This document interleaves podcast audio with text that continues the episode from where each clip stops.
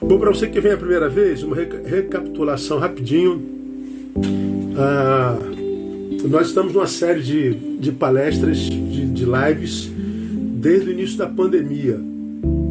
E eu queria desafiar você que não assistiu no IGTV desse Instagram de você tá, ver toda a série que eu fiz de 10 minutos cada live, falando sobre as bem-aventuranças, e depois uma série também de 10 minutos falando sobre provérbios, provérbios em gotas. É, as bem-aventuranças e provérbios em gotas estão aqui no IGTV. Então vale a pena 10 minutinhos, não passa de 15. Todo dia eu fiz uma. Depois das lives que nós fizemos aqui, eu comecei uma série chamada Ser Humanidade, onde eu falei sobre perdão, que é o alicerce sobre o qual se estabelece toda a existência humana. Sem perdão não há vida. Falei sobre desconstrução humana, fazendo uma análise sobre esse, essa, essa desconstrução pela qual nós passamos como raça. Estamos piorando, mas piorando muito. E uma das provas mais cabais que nós estamos piorando é que tem muita gente que não consegue ver essa piora. Mostra a doença do nosso olhar. Eu falo da nossa desconstrução humana, nós estamos nos monstrificando, estamos nos, nos adoecidos sociologicamente falando, e falei como é que se dá esse processo. Depois falei sobre o amor em movimento, uma análise sobre 1 Coríntios capítulo 13, e agora estou aqui. É, esse é o quarto encontro falando sobre o Evangelho na prática, o Evangelho praticado. Tentando mostrar a vocês que o que Jesus veio é, fazer na terra, quando nos, nos outorga o Evangelho, não foi fundar mais uma religião para competir com o judaísmo, com o islamismo, com, com o hinduísmo ou com qualquer outra religião mais nova que existe no Brasil ou fora dele. Jesus não tinha em mente uma religião, o que Jesus tinha para nós era um estilo de vida. Eu acredito que a maioria dos evangélicos não entenderam isso até hoje. Ah, nós temos mais religiosos entre os evangélicos do que nas outras religiões muita gente com a, com a tapume no olho, muita gente que acha que o evangelho é religião, então valoriza a doutrina, valoriza a decoreba, valoriza a campanha, valoriza a liturgia, mas esse evangelho não entrou no caráter, não entrou no coração, não entrou nas atitudes, não entrou no testemunho. Então comecei aqui a falar com quem é que está comigo, é o que, que Jesus pretendia quando nos legou o evangelho através de seus discípulos. Estamos fazendo isso através do livro de Hebreus, que para mim é o maior tratado cristológico da Bíblia Sagrada. Fizemos uma, uma, uma síntese do livro desde o capítulo 1 até o capítulo 12 e paramos numa análise versículo por versículo do capítulo 13, que é para mim a descrição do que Jesus sonhava para cada um de nós, para cada um de seus discípulos, para cada um daquele que abraçasse o Evangelho como regra de vida e prática. E o que é que nós aprendemos no capítulo 13, juntos? No primeiro versículo, ele diz lá: permaneça o amor fraternal, a palavra é Filadélfia, amor ao irmão. Então o que, é que Jesus quer para nós? Que nós amemos ao irmão aquele com quem nós temos laços afetivos. Falamos sobre isso mais de uma, uma hora. No outro encontro, nós falamos sobre o versículo 2: Não vos esqueçais da hospitalidade, porque por ela alguns, sem o saberem, hospedaram anjos. Então, a palavra hospitalidade é a palavra filoxenia, amor ao estranho. Então, de um lado, o que Jesus deseja para nós é que nós amemos aos irmãos, mas também que nós amemos aos estranhos, ou seja, que o amor seja nossa prática existencial. Não a beligerância, não a pedra na mão, não a guerra, não o juízo, a acusação, mas o amor que proporciona relacionamentos saudáveis. Então nós falamos que a palavra hospitalidade é amor ao, ao estranho. E falei que no, no português a palavra hospitalidade vem da mesma raiz da palavra hospital e da, da, da, da palavra hospedaria. Então, quando Jesus trata de hospitalidade e fala de amor ao estranho, ele fala que a gente também precisa ser um hospital, ou seja, um agente de cura. mas também hospedaria, um lugar de descanso. Pessoas que chegam aos discípulos de Jesus devem encontrar acolhimento, descanso e cura. Vejam isso lá na segunda live.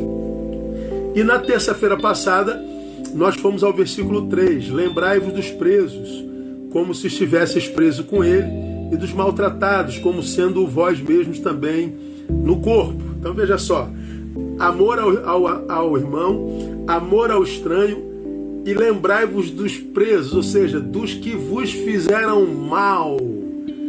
Não os mate nos seus afetos, lembrem-se deles. Lembrar é porque nós tiramos da memória. O que a gente quer com gente que nos fez mal é distância. O que a gente quer é que eles morram, aspas. O que a gente quer é que eles fiquem presos para o resto da vida. Vem a palavra e diz: Não, Neil, lembrem-se inclusive daqueles que vos fizeram mal. Então veja a live de terça-feira, importantíssima. Então, amor ao irmão, amor ao estranho, inclusive a quem te fez mal. Agora, essa quarta, aqui a gente começa hoje, vou tirar aqui agora os, os comentários para você não se distrair. Vem do versículo 4. O versículo 4 é: Honrado seja entre todos o matrimônio e o leito sem mácula, pois aos devassos e adúlteros Deus os julgará. Honrado seja entre todos o matrimônio e o leito sem mácula, pois aos adúlteros, adúlteros e devassos Deus os julgará. Então veja só. Amor ao irmão, amor ao estranho, Amor, inclusive, a quem lhe fez mal. E agora ele diz: amor à família. Honrado seja entre todos o matrimônio e o leite sem causa, sem, sem, sem mácula. Aqui, irmãos, a gente vai a gente vai tocar em algumas ideologias pós-modernas, tá? Ah, nós somos o povo da palavra, a gente fica com a palavra, a gente não fica com a ideologia. A palavra matrimônio aqui é a palavra rogamos no grego.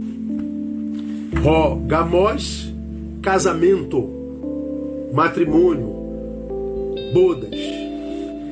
Para você entender o, o, que, o que, que o texto quer dizer, deixa eu passar para vocês bem rapidinho como era o casamento na época de Jesus, como era o, o casamento no primeiro, no primeiro século para você ter uma ideia de como era aquilo lá.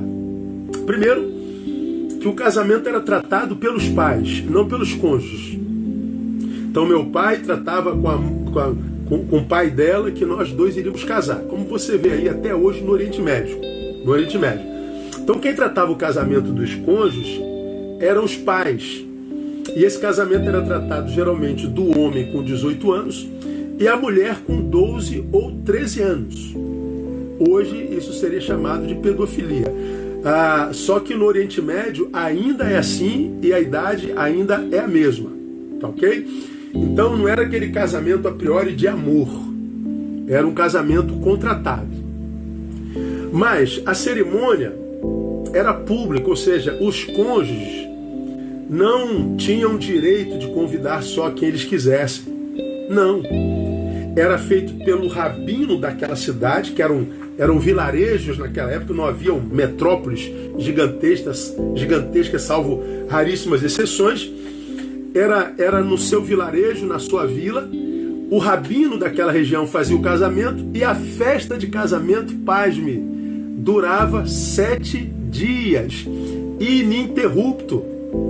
Uma, uma festa de casamento foi onde Jesus começou seu ministério em Caná da Galileia. Que você lembra o primeiro milagre de Jesus foi numa festa de casamento em Caná da Galileia. Vinho acabou, você se lembra disso? Ele multiplicou o vinho. Por que, que o vinho acabou? Porque tinha que ter de beber por sete dias.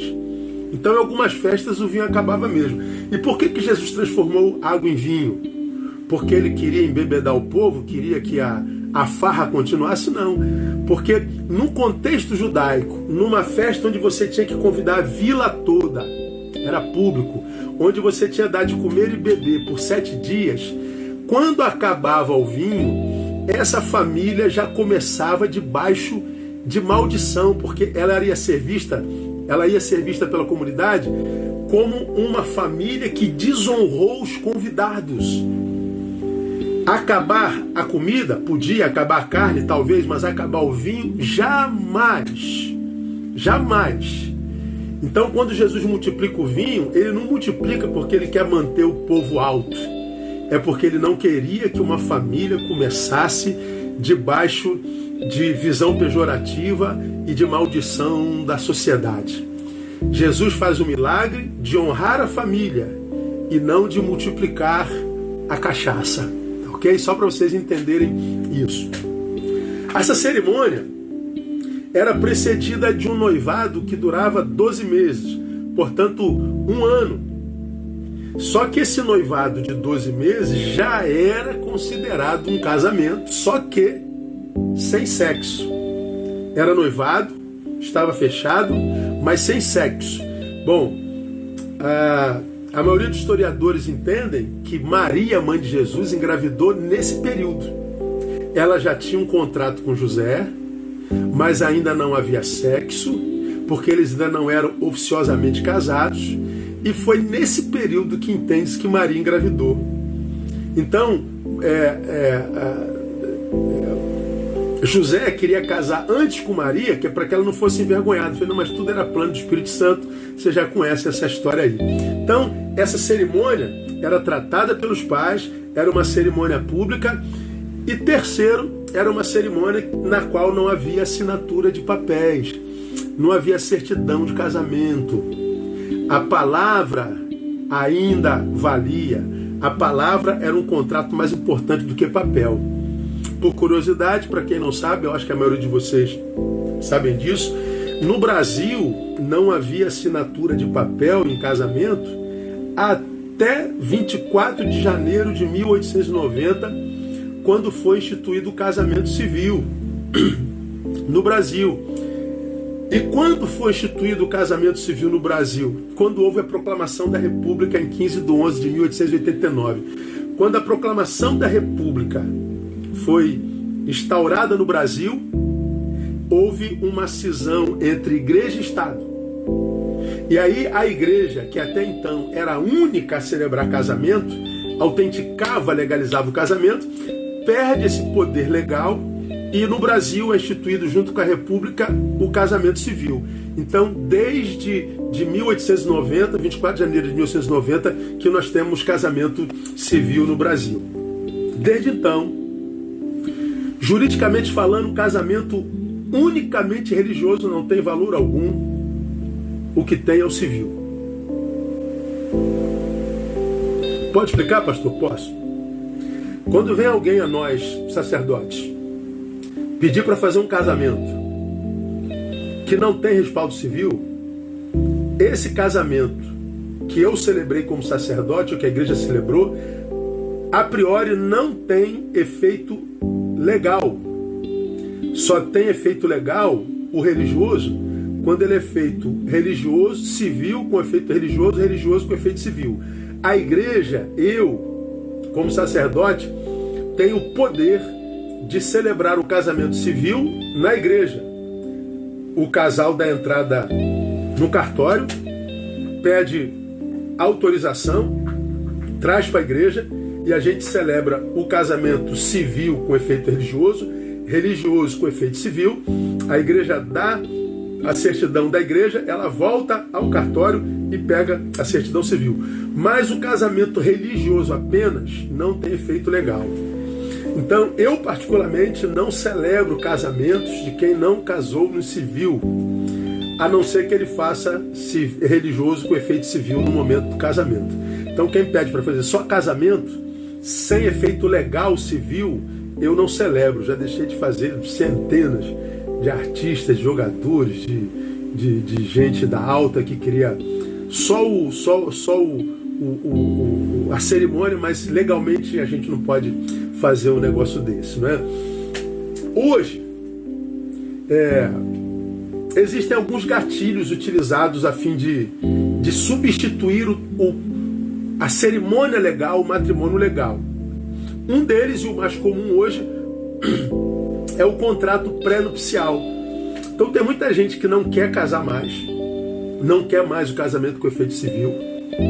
E no lugar do casamento, aspas, legal com efeito civil, eles optam pelo, pelo contrato pré-nupcial. Contrato que, na verdade, trata somente da partilha dos bens, só isso, e das obrigações da trama conjugal. Ou seja, não é um casamento em hipótese alguma.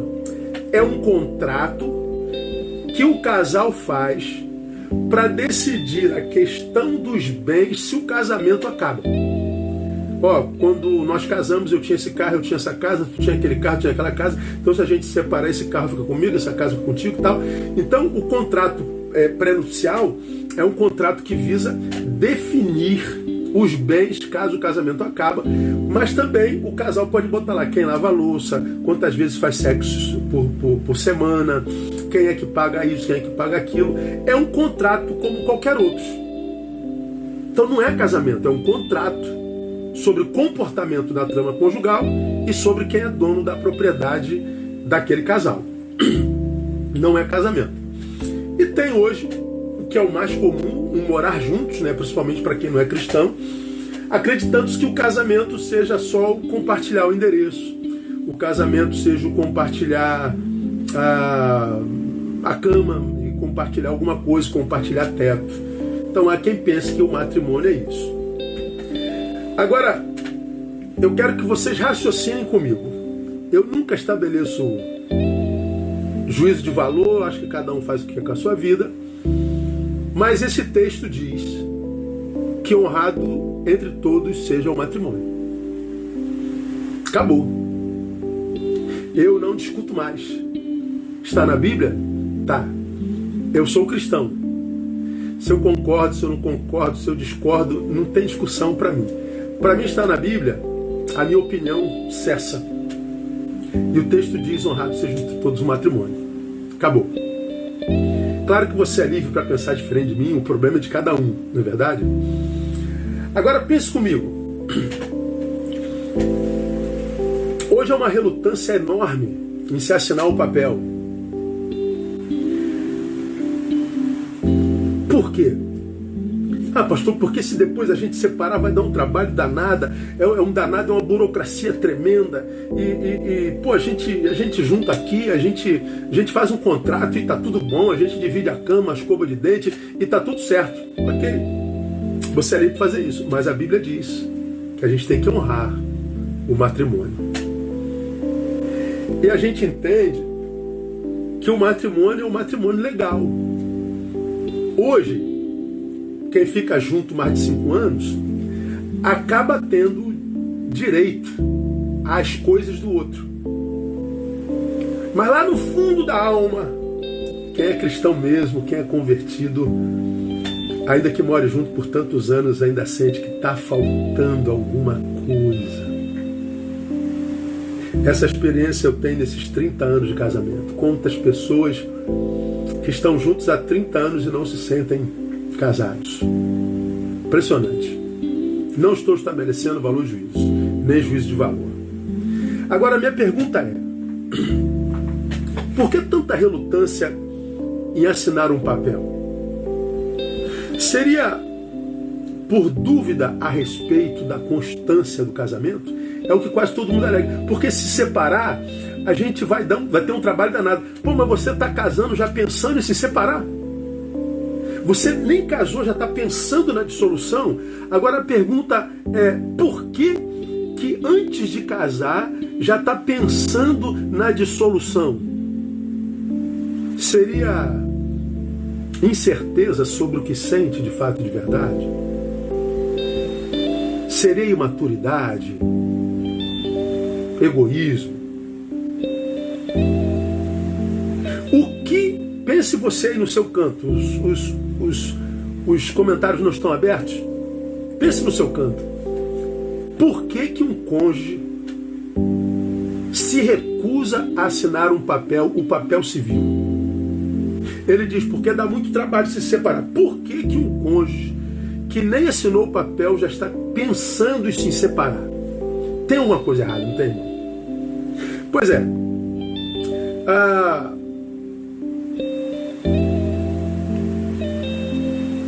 cada um deve ter sua razão. Agora, quando você lê um contrato de casamento, depois por curiosidade, joga no Google, contrato pré-nupcial. Mostrando lá quem lava a louça, quem paga a conta, quantos dias, é, quantos, quantas vezes faz sexo por semana, é, que hora pode chegar em casa, é, quem fica com o cachorro, quem fica não sei o quê. Aí eu fico pensando, meu Deus, um contrato igual quem alugou uma casa. É como se você tivesse alugado uma pessoa. Eu fico pensando, tem como esse negócio dar certo, irmão? Cara, é, é muito difícil. Por que, que dificilmente dá certo, irmão? Porque o casamento, preste atenção no que eu vou lhe falar. Ele não acontece quando o papel é assinado. Não é o papel que faz do casamento casamento. Um casamento acontece quando os corações, dois, cheios de amor, se encontram de fato de verdade.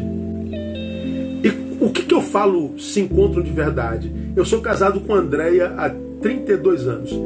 Quando é, é, é, se encontra assim, quando eu olho para o coração da Andréia, eu me vejo. Quando a Andréia olha para o meu coração, ela se acha, ela se vê lá.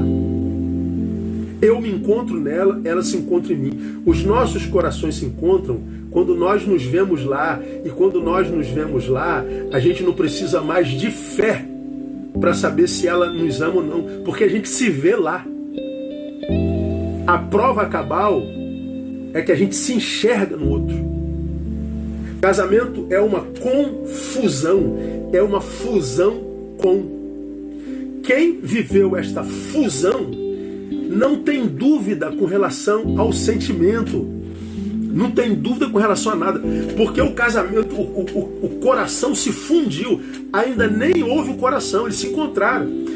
Se isso não acontecer, o casal pode assinar todos os papéis do mundo, nunca terá sido casamento. Com isso eu estou dizendo, irmãos, que eu acredito que eu já fiz centenas de, de, de cerimônias é, é, nupciais de casais que na verdade nunca chegaram a se casar, porque o que faz um casamento não é o papel, é o coração que se encontra mesmo. Mas, ao mesmo tempo, se os corações se encontraram no amor, de fato de verdade, se o amor uniu esses, esses corações, os papéis não serão problema de jeito nenhum. Porque os papéis darão legitimação a esse amor. Então, o que a gente ouve dizer é o seguinte: ah, pastor, é só um pedaço de papel. É, se é só um pedaço de papel, assina. Porque eu, para me casar com a Andréia, eu assinaria um livro inteiro para casar com o amor da minha vida, com quem eu pretendo passar o resto da minha vida, eu não assinaria um papel, não. Eu assinaria mil papéis. Eu assinaria dois mil papéis. Eu assinaria um papel todo dia. De tanta certeza que eu tenho pelo que eu sinto por ela e que eu é, sei ela sente por mim. Então, quando é que o papel se torna um problema, irmão? Eu acho que é, é, é que quando existe algum sentimento mais forte do que o sentimento que um sente pelo outro. Então entenda, eu vou repetir para ficar bem explicadinho. Não é o papel que autentica o casamento. Mas quando o amor autentica esse casamento, o papel é assinado sem problema. Porque a gente quer fazer o outro feliz, a gente quer honrar o matrimônio, a gente quer viver na palavra segundo a lei, a gente quer fazer tudo bonitinho. Bonitinho. É como eu penso. É como eu leio a palavra. Portanto, perdão. O verdadeiro matrimônio se dá no coração, como também o fim de um casamento se dá no coração. O casamento começa no coração, é quando eu me enxergo lá e ela se enxerga aqui. Mas também diz a palavra, ele termina no coração. Quer ver um texto, Mateus 19, de 3 a 8? Aproximaram-se dele alguns fariseus que experimentavam, chegaram perto de Jesus para experimentá-lo, uma pegadinha dizendo: É lícito ao homem repudiar sua mulher por qualquer motivo? Porque no, na, na lei, um homem poderia mandar uma mulher embora se ela queimasse o arroz. Na lei, o homem poderia mandar uma mulher embora naquele tempo se ela queimasse a calça dele passando é, ferro. Se ela é, engordasse demais ele achasse ela feia. O homem poderia repudiar a sua mulher por qualquer motivo. E por que, que isso era possível? Porque o casamento não era no coração, era tratado pelos pais, era um negócio de família. Jesus vem, fala do amor ao irmão, fala do amor ao estranho, fala do amor inclusive por quem a, a fez mal a gente, e Jesus diz: na família não vai ser diferente. Respondeu-lhe Jesus: Não tem deslido que o Criador os fez desde o princípio, homem e mulher, e que ordenou: Por isso deixará o homem seu pai e unir-se-á a sua mulher, e serão os dois uma só carne? Assim já não são mais dois, mas uma só carne. É uma fusão. Portanto, o que Deus ajuntou, não separe o homem. Responderam, então por que mandou Moisés dar-lhe carta de divórcio e repudiá-la? Disse-lhes ele: Pela dureza de vossos corações, Moisés vos permitiu repudiar vossas mulheres. Mas não foi assim desde o princípio. Então ele está dizendo: é porque o seu coração endureceu para com ela. É porque o coração dela endureceu para com você. O coração de vocês já não carrega mais o outro dentro. O coração endureceu. Então o casamento começa no coração e o, casa, e o casamento acaba no coração. Tá dando para entender? Então, eu vou mais além, segura aí. Eu disse que existe muita gente que passou pelo altar, mas que nunca casou, porque não se amam de verdade. E existe muita gente que mora junto, mesmo tendo assinado papel que já não é casado há muito tempo. Porque o coração já não ama mais, já não pulsa mais com relação ao outro. Tem muito casamento de mentirinha hoje para inglês ver. Tem muito casamento, inclusive dentro da igreja, que é uma farsa. Porque o casamento é casamento enquanto existe amor. E não sobrenome nem endereço. É o que Jesus pensava para nós. Amor se eu devo amar o irmão, Filadélfia. Se eu devo amar o estranho, Filoxenia. Se eu devo amar e me lembrar, inclusive, de quem me fez mal, imagina que tipo de amor eu não devo nutrir pela minha esposa, pelo meu marido. Viver o Evangelho é viver uma família edificada sobre o amor. E uma família edificada sobre o amor é aquela descrita em Efésios capítulo 6 Maridos, amai a vossas mulheres como Cristo amou a igreja, que por ela se entregou e morreu. Mulheres, sede submissas a, a vossos maridos. Ser submissa não é ser subserviente, é entender que ele é o cabeça da família. E o cabeça não é o chefe. Essa minha boca fala porque a cabeça manda, minha mão mexe porque a cabeça manda. E não há disputa de poder é uma sinergia, eles agem juntos. Essa cabeça não se comunicaria se não houvesse boca. Minha mão não traria comida à boca e meu estômago não receberia se essa mão não estivesse trabalhando sinergeticamente com o cabeça. Então não existe competição entre homens e mulheres, não existe chefe e empregado, não existe patrão e subalterno. É uma relação sinergética. Então aqui não cabe nem a palavra do machista, porque o machismo é a doença do macho incompetente e o feminismo é a doença da fêmea incompetente. Então, o, o, o, o ismo depois da fêmea estragou a fêmea, o ismo depois do macho estragou o macho. Se for só macho e fêmea, não machista nem feminista, a coisa rola redondinho, sem competição, sem subserviência, sem abuso de poder, sem propriedade, sem proprietário. Dizer que a mulher deve ser submissa não é subserviente. É entender que o homem é o cabeça, é autoridade, mas uma autoridade que ama como Cristo amou a igreja, que nunca abusa do seu poder. é que existe uma sinergia. É simples assim. Agora, para a gente entrar na prática da conjugalidade, na prática do dia a dia, quando é que um casamento é casamento de verdade? Que marcas a gente vê, à luz da palavra, de um casamento que é casamento de verdade? Porque eu falei para vocês que é muito casamento que é de mentira. Aquele casamento que o casal está geograficamente perto, no mesmo endereço, mas estão afetivamente a quilômetros de distância. Aquele casamento que já não há mais amizade, não há carinho, não há afeto, não há beijo na boca, não há sexo. Mas que domingo dá a mão, vai no meu carro, chega na igreja com aquela pompa de santidade. Não, não é casamento à luz da palavra. É para a sociedade, é para os evangélicos, é para todo mundo, mas para Deus não. Quando é que um casamento é casamento de verdade? O casamento é casamento de verdade quando supre algumas necessidades básicas na vida do ser humano. Lembra lá no Éden? Não é bom que o homem esteja só. Far-lhe uma ajudadora que lhe seja idônea. Serão ambos uma só carne. Então Jesus deu-se em mente alguma coisa para aqueles dois. E onde é que eu acho essa coisa? Eu acho em Eclesiastes capítulo 4, versos 9, 10, 11 e 12. Eclesiastes 4, 9 a 12 é um texto que a gente conhece muito bem e você também que diz assim, ó: Melhor é serem dois do que um, porque tem melhor paga do seu trabalho. Pois se caírem, um levantará o outro, um levantará o seu companheiro. Mas ai do que estiver só, pois caindo não haverá outro que o levante.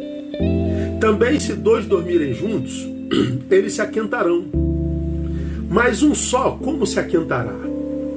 E se alguém quiser prevalecer contra um, os dois lhe resistirão, e o cordão de três dobras não se quebra tão depressa.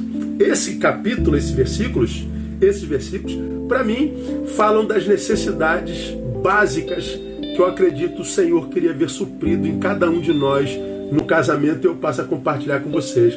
A primeira necessidade básica que eu acredito Deus queria suprir na existência dos casais, mutualidade. Mutualidade. Melhor é serem dois. Mutualidade é o que a psicologia provavelmente chamaria desse senso de pertença. Todo ser humano tem uma necessidade embrionária de pertencer de se sentir parte de, de saber que não é uma folha ao vento, de que não pertence a nada e não faz parte de nada. Todo ser humano precisa pertencer. É melhor serem dois. Nós já falamos sobre isso nas nossas lives lá no Provérbios. Essa mutualidade Deus esperava encontrar na relação conjugal. Por quê? Porque essa mutualidade ela gera intimidade. Intimidade é aquilo que mata a solidão. Presta atenção no que eu vou lhe falar, já falei isso em outras lives. Não é bom que o homem esteja só, ok? Solidão nunca foi projeto de Deus para suas criaturas. Solidão, não. Nós não nascemos para solidão. Viver solidão é viver contra a nossa própria natureza, é antinatural. Não nascemos para isso, não faz bem para ninguém. Ponto. Agora, como é que a gente mata a solidão? Colocando alguém, gente, alguém do lado? Não, não. Tem muita gente que tem gente do lado e continua absolutamente sozinho. Tem muita gente que casou e se sente absolutamente só, que é um dos principais males do casamento moderno. Gente que casou, que imaginou ia vencer a solidão, mas continua absolutamente só, se sentindo sozinha, se sentindo sozinho se sentindo sozinho do lado de alguém. Ora, como é que alguém pode se sentir sozinho estar do lado de alguém? Porque o que mata a solidão não é a presença de alguém, é a intimidade com esse alguém que está do lado. Se esse alguém que está do lado não é alguém com quem eu desenvolva intimidade em todas as instâncias de verdade, eu continuo sozinho. Então, se o casal está junto, mas o coração já endureceu para com o outro, essa intimidade ela vai se desconstruindo. A gente vai parando de beijar, a gente vai diminuindo o tempo de diálogo, a gente vai se afastando da vida sexual, a gente vai se afastando da vida social, ele vai desenvolvendo atividade sozinha de um lado, ela de outro, ele vai para uma carreira, ela vai para outro. Eles vão se separando sociologicamente, corporalmente, cronologicamente, mas mantendo o sobrenome e o endereço e o lugar onde dorme. Mas essa desconexão vai se dando gradativamente e lentamente. O casamento vai acabando, a intimidade vai acabando. E à medida que a intimidade acaba, a solidão cresce, a solidão nasce. Então, quando a gente fala que o casamento vem para matar três necessidades básicas do ser humano, e a primeira é a mutualidade, ela mata como mutualidade porque ela gera intimidade. E é a intimidade que mata a solidão em duas perspectivas, portanto. Ela mata a solidão emocional, ou seja, se quem está do lado está dentro, então eu matei a solidão. Matei a solidão na perspectiva emocional. Porque a solidão só é morta quando quem está do lado está dentro e quem está dentro está do lado. E o que, que acontece? Nem sempre quem está do lado está dentro e quem está dentro está do lado. Tem muita gente que está do lado de alguém, mas quem está dentro é outro. Tem muita gente que tem alguém dentro, mas quem está dentro está longe. Simples assim. Quando é que o casamento é casamento e mata a solidão emocional? Quando esse que está aqui do meu lado, essa que está aqui do meu lado, também está dentro. E quando eu que estou do lado desse alguém, me tem dentro também. Então eu matei a solidão emocional e, consequentemente, eu matei a solidão social. Por quê? Porque eu tenho alguém do meu lado. Eu tenho um parceiro, eu tenho uma parceira.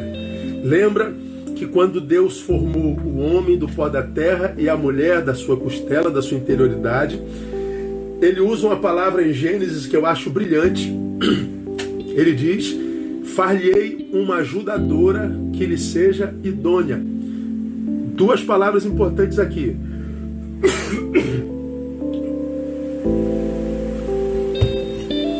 Ele cria a mulher e diz para o homem que ela é sua ajudadora. Perceba.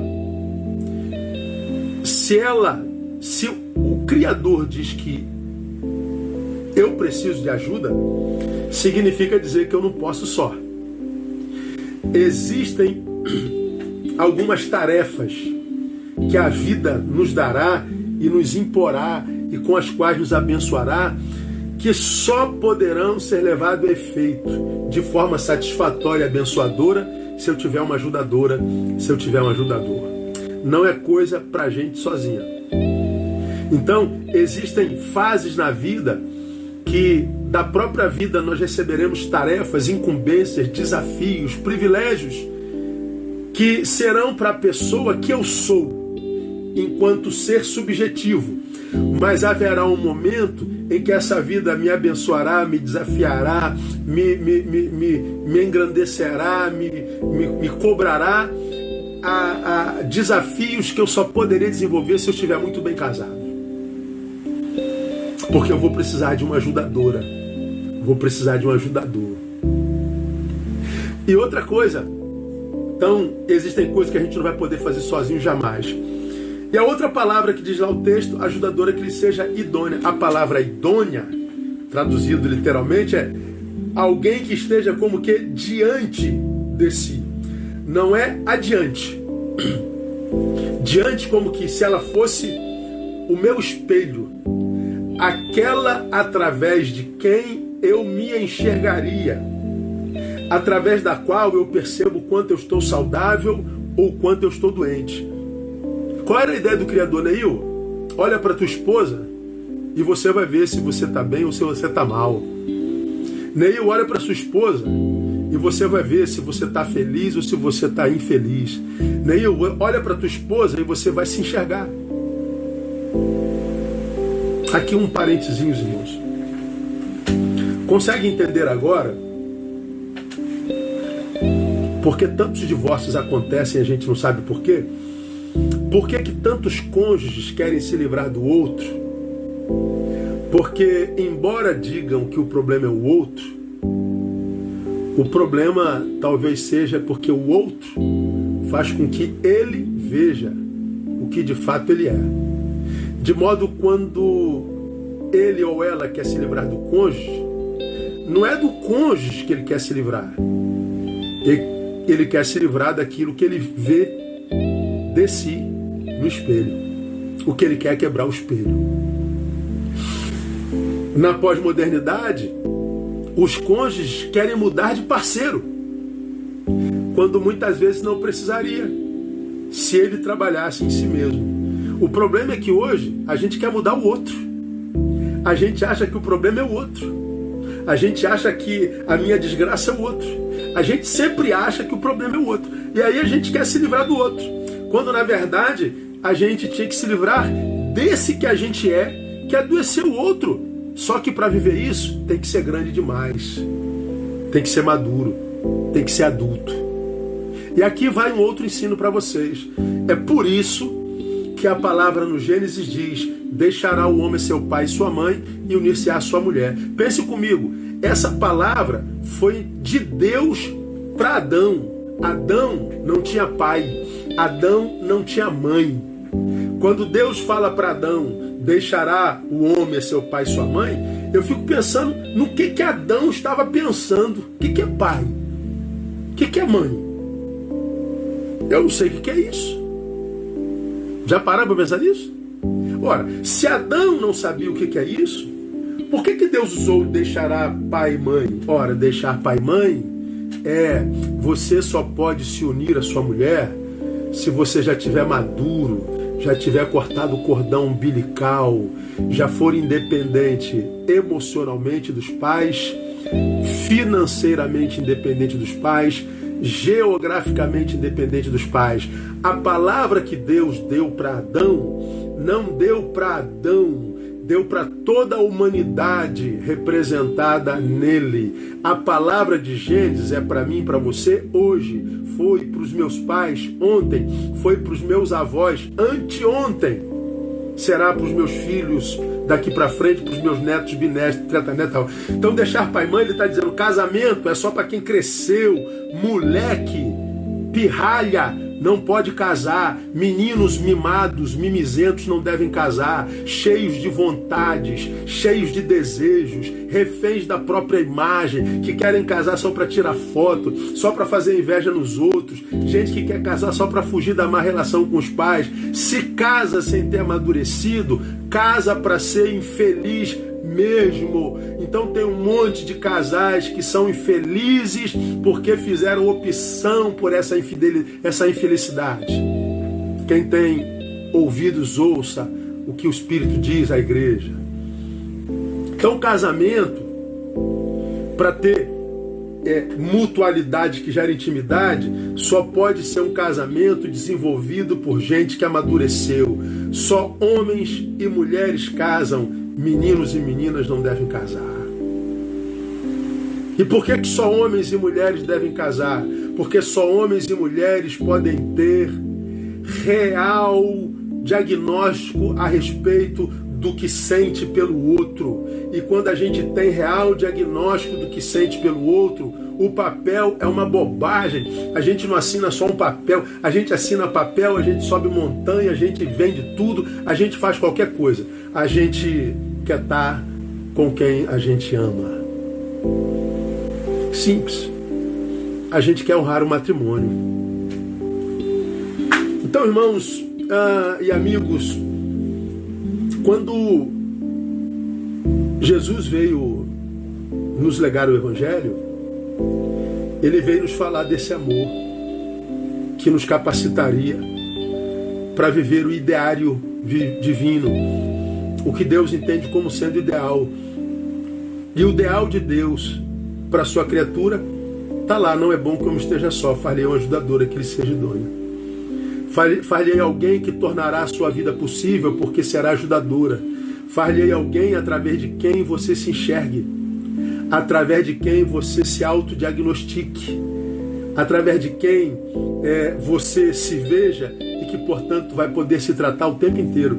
Mas hoje, lamentavelmente, a gente não se enxerga porque nós viramos especialistas em defeitos alheios nós viramos especialistas em, em apontar erros alheios. A gente não se enxerga mais. Aí nossos casamentos estão assim.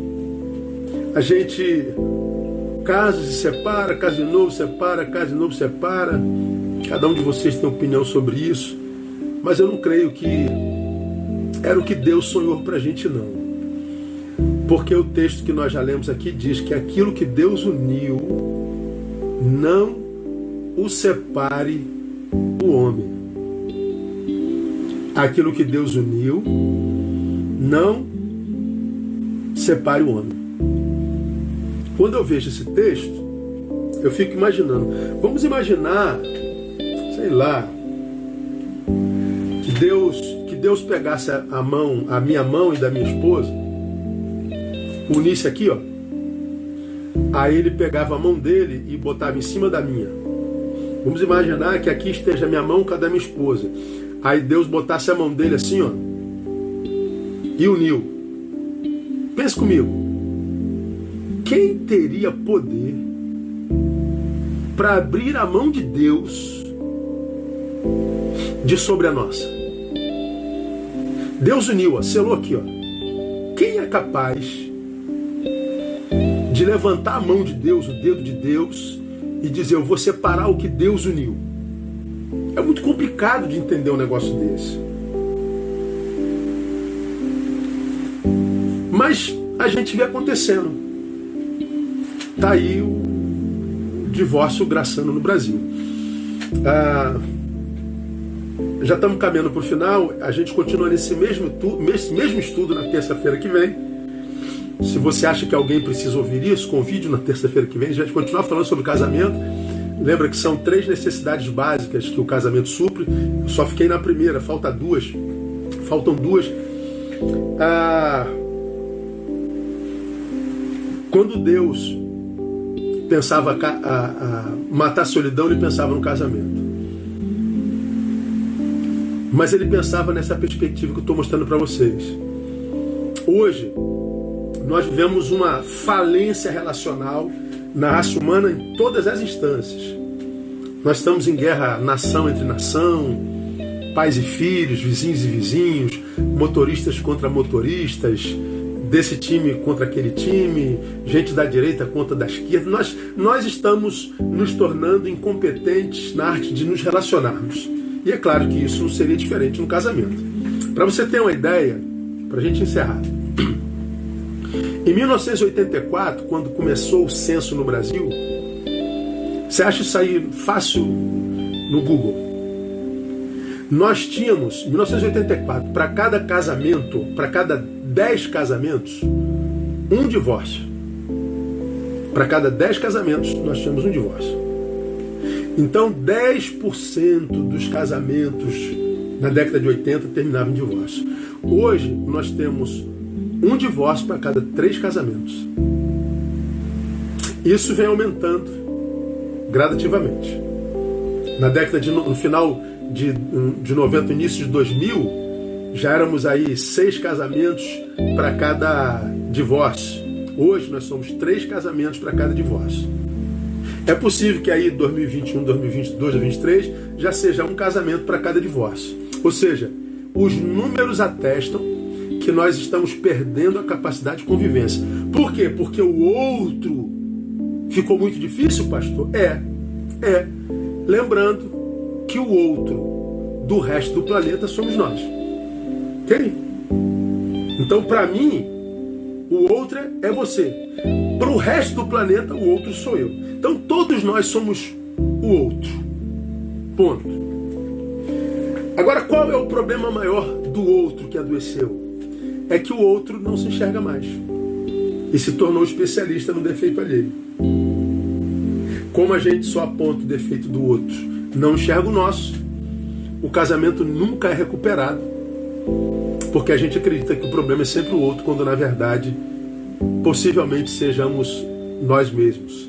Só que a gente se recusa a acreditar que aquilo que a gente já não ama mais sou eu, é a minha imagem e semelhança. A gente se recusa a acreditar que a falta de amor que eu tenho pelo outro nasceu na falta de amor que eu tenho por mim mesmo, na falta de amor próprio. Então, para fazer essa análise, irmãos, essa autoanálise, precisa-se de ser grande. E, lamentavelmente, hoje, nós fazemos parte de uma geração de gente muito pequena, de gente muito mesquinha, de gente muito pobre existencialmente, pobre de espírito, sabe? É gente incapaz de pedir perdão, de dizer, pô, eu errei, pisei na bola, a culpa foi minha. Gente que é incapaz de dizer desculpa no que eu transformei você. Como aconteceu há bem pouco tempo atrás, um, um casal que eu atendi, atendi a ambos, depois atendi separadamente, e cada um conta um conto, né? E o camarada chega para mim, ah, pastor, minha mulher, eu estou me separando porque minha mulher, é, minha mulher parece uma geladeira. Minha mulher se tornou uma mulher frígida. Minha mulher se tornou uma mulher que parece que não tem sangue mais correndo da veia. Minha mulher não, não, não consegue mais fazer sexo direito. Minha mulher é uma pedra de gelo. Eu falei, é mesmo, cara? Tua mulher é uma pedra de gelo? É, minha mulher é. Eu falei, quem é o freezer? Gelo não se fabrica sozinho. Quem foi que fez dessa mulher uma pedra de gelo? Foi eu, o pastor dela? Foi o pai dela, a mãe dela, o vizinho? Foi quem? Quem é o freezer? Se essa mulher era fogo, era quente, quem foi que congelou essa mulher? Então é muito fácil dizer, ah, ela é uma pedra de gelo, mas quem é o freezer? Bom, se eu aquecesse aquela pedra de gelo, talvez ela derretesse e viraria uma água morninha que me daria muito prazer de novo. Só que a gente não consegue fazer isso. A gente diz: o culpado é você, o culpado é ela, o culpado é ele. Por que, que nós fazemos isso? Porque nós perdemos intimidade. Honrar matrimônio, irmão, não é só assinar papel, é cumprir o papel do marido que ama como Cristo ama a igreja e da mulher que é submissa, não subserviente, é parceira, é idônea, é espelho, é ajudadora, é, é, é amiga. Amiga. A minha oração, a minha esperança é que cada um de vocês consiga viver isso. Isso não é utopia, isso é verdade, é possível e para a vida toda. Ao invés de ouvirem a pós-modernidade falando sobre casamento, ouça a palavra, porque a pós-modernidade não sabe nada de relacionamento. Queridos, fiquem com Deus. Já são 22h59. Esse estudo vai para o IGTV. Se te abençoou, compartilha. Na próxima semana, nós estamos de volta dando prosseguimento a este mesmo tema. Se te abençoou, faça aí ó, um stories, é, divulga nas tuas redes, divulga com os teus amigos, bota no teu canal de YouTube. E esse é o quarto episódio sobre o Evangelho praticado. Na terça-feira a gente volta, permitindo o Senhor, e eu espero poder encontrar cada um de vocês, quem sabe com mais um. Senta aí com teu marido na próxima, senta com a tua esposa, senta com teu filho que vai casar, Compartilha com ele essa palavra, ouve amanhã no podcast, ouve amanhã no canal do YouTube e deixa isso entrando e que Deus lhe dê a graça de viver uma conjugalidade absolutamente abençoadora, enriquecedora e para a glória de Jesus. Deus abençoe vocês. Até terça-feira, permitido Pai. Beijo, fiquem na paz.